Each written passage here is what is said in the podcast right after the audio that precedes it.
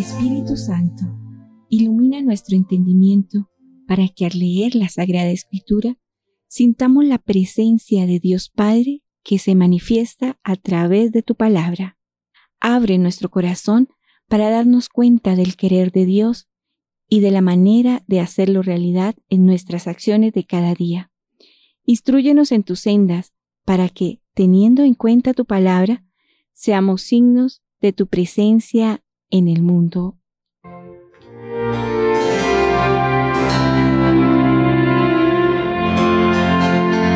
Lección Divina Oración Dios Todopoderoso, de quien procede todo bien, siembra en nuestros corazones el amor de tu nombre, para que, haciendo más religiosa nuestra vida, acrecientes el bien en nosotros y con solicitud amorosa lo conserves. Por nuestro Señor Jesucristo. Amén.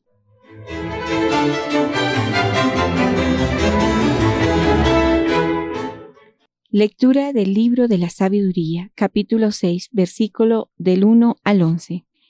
Escuchen reyes y entiendan. Apréndanlo gobernantes del orbe hasta los sus confines Presten atención los que dominan los pueblos y alardean de multitud de súbditos. El poder les viene del Señor y el mando del Altísimo. Él indagará sus obras y explorará sus intenciones. Siendo ministros de su reino, no gobernaron rectamente, ni guardaron la ley, ni procedieron según la voluntad de Dios. Repentino y estremecedor vendrá sobre ustedes porque a los encubrados se les juzga implacablemente. A los más humildes se les compadece y perdona, pero los fuertes sufrirán una fuerte pena. El dueño de todos no se arredra, no le impone la grandeza. Él creó al pobre y al rico, y se preocupa por igual de todos, pero a los poderosos les aguarda un control riguroso. Se lo digo a ustedes soberanos, a ver si aprenden a ser sabios y no pecan. Los que observan santamente su santa voluntad serán declarados santos. Los que se la aprendan encontrarán quien los defienda. Ansíen, pues, mis palabras, anélenlas y recibirán instrucción. Palabra de Dios. Te alabamos, Señor. Lectura del Santo Evangelio según San Lucas, capítulo 17, versículos 11 al 19. Yendo Jesús camino a Jerusalén, pasaba entre Samaria y Galilea. Cuando iba a entrar en un pueblo, vinieron a su encuentro diez leprosos, que se pararon a lo lejos y a grito le decían, Jesús, Maestro, ten compasión de nosotros. Al verlo, les dijo, vayan a presentarse a los sacerdotes. Y mientras iban de camino quedaron limpios.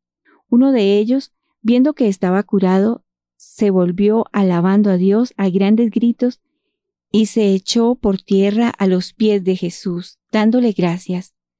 Este era un samaritano. Jesús tomó la palabra y dijo, ¿No han quedado limpios los diez? Los otros nueve ¿dónde están? ¿No ha vuelto más que este extranjero a dar gloria a Dios? Y le dijo, levántate, vete, tu fe te ha salvado. Palabra del Señor. Gloria a ti, Señor Jesús.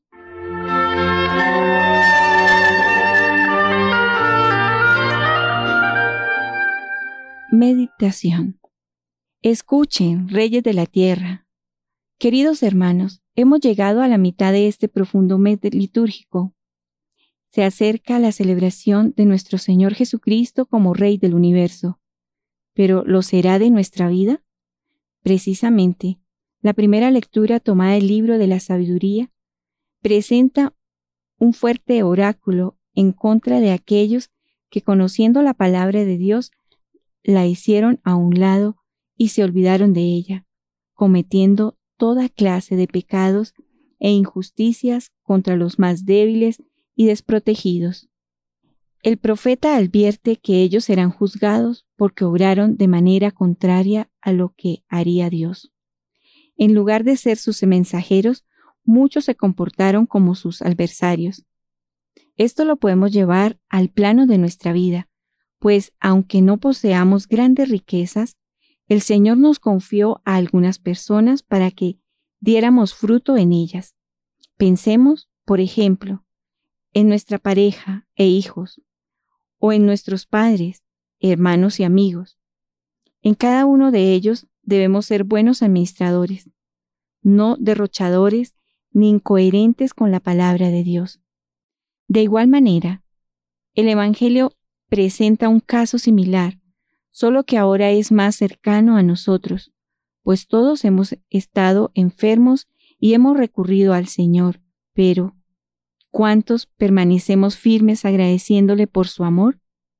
Muchos suplican a diario milagros y oran con fervor por una necesidad, pero así como su llama fulguró con fuerza, así también se apaga con facilidad al obtener lo que deseaban.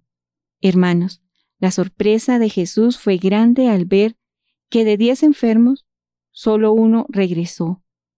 Ahora pensemos, ¿cómo reaccionaría él si viera que muchos de los bautizados son incoherentes con su fe y lastiman el Evangelio con la corrupción, la violencia y la indiferencia?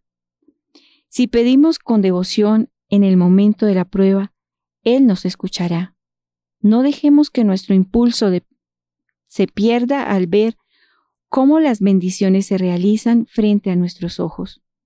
Perseveremos y oremos, aun cuando no tengamos nada que pedir, solo agradecer.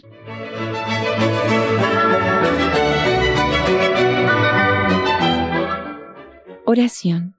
Amado Señor, tu amor es tan infinitamente grande que no pide algo a cambio, sino que permanece para ayudarnos cuando lo pedimos, aun sabiendo que somos frágiles e inconstantes. Por esto, buen Maestro, te suplicamos que nos llenes de fortaleza y perseverancia, para que en los buenos y malos momentos permanezcamos aferrados a ti, dando testimonio de nuestra esperanza. Con especial cariño, Divino Maestro, te pedimos que arranques de nosotros la ingratitud, no solo contigo, sino con todas aquellas personas que con sincero corazón nos han tendido la mano y a quienes no siempre sabemos corresponder.